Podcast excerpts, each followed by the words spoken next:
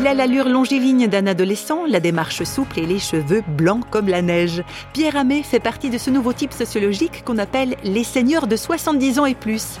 Réflexion faite, être un senior même en parfaite santé, ça n'est pas toujours un privilège. Et cela, Pierre Amé s'en est rendu compte bien avant d'arriver lui-même à l'âge de la retraite. Après avoir été pasteur pendant une vingtaine d'années, il a fondé Senior en Mission, une organisation qui met des aînés en action pour venir en aide aux plus démunis en Suisse, son pays d'origine, et aussi partout dans le monde. Car pour lui, les seniors sont un véritable trésor à revaloriser. Je crois que notre société, peu à peu, est en train de redécouvrir la valeur des aînés qu'il ne faut pas perdre, qu'il ne faut. Alors, il faut les laisser se reposer aussi, bien sûr, mais on, parque trop nos aînés. Voilà, ils ont la retraite, on n'a plus besoin d'eux. Je pense que la société aujourd'hui, surtout avec beaucoup de réfugiés, avec beaucoup de jeunes qu'il faudrait pouvoir suivre, pouvoir aider, pas seulement à l'étranger, mais aussi ici, développer des ateliers pour que ces aînés puissent consacrer un peu de temps pour des plus jeunes ou des réfugiés ou des chômeurs. Euh, leur dire, ben voilà, je viens un matin par semaine faire de la mécanique avec moi et on va réparer un véhicule ou un moteur pour d'autres pays, euh, de la menuiserie, mais aussi au niveau de l'ordinateur. Moi, j'ai des aînés qui sont doués au niveau de l'informatique, mais comme ils aiment transmettre. Mais alors, il y a une règle importante, il faut leur demander un peu et pas trop.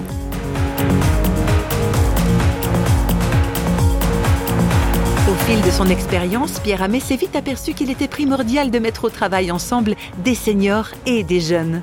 Je suis totalement persuadé que le team gagnant, c'est des jeunes et des aînés. Je l'ai expérimenté lors de plusieurs traversées du désert pour amener des, camions, des véhicules, mais du matériel aussi, jusqu'au Mali, jusqu'au Burkina, jusqu'au Ghana même, au Sénégal. Et j'ai vu que les compétences des aînés étaient nécessaires à certains moments et que la technologie informatique des jeunes, leur joie, leur insouciance, c'est les teams gagnants. Et donc chaque fois que je peux, je mets des aînés et des jeunes ensemble. Chaque fois.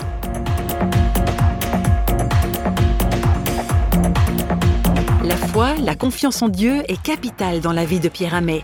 Ce n'est pas par hasard qu'il est devenu pasteur et c'est justement sa foi qui l'a motivé à fonder l'organisation Seigneur en Mission.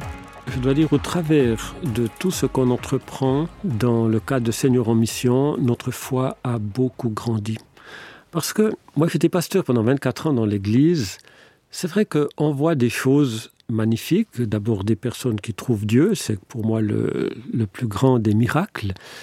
Mais dans la vie pratique, concrète, de démonter des machines, de réparer, de, d'entreprendre euh, des expéditions, il y a tellement de défis que finalement, Dieu se plaît à vivre des choses avec nous, ce qui fait qu'on le voit agir dans plein de domaines, au point que certains ont trouvé la foi tout simplement au travers de ces voyages, en voyant, mais c'est extraordinaire, comment Dieu est, à nos côtés, il, calcule les choses, il, organise, il programme. Donc, je dirais, notre foi grandit à vue d'œil. Et oui, la foi en Dieu, ce n'est pas seulement théorique, c'est même très pratique. Ne dit-on pas d'ailleurs qu'il faut toujours vérifier sur le terrain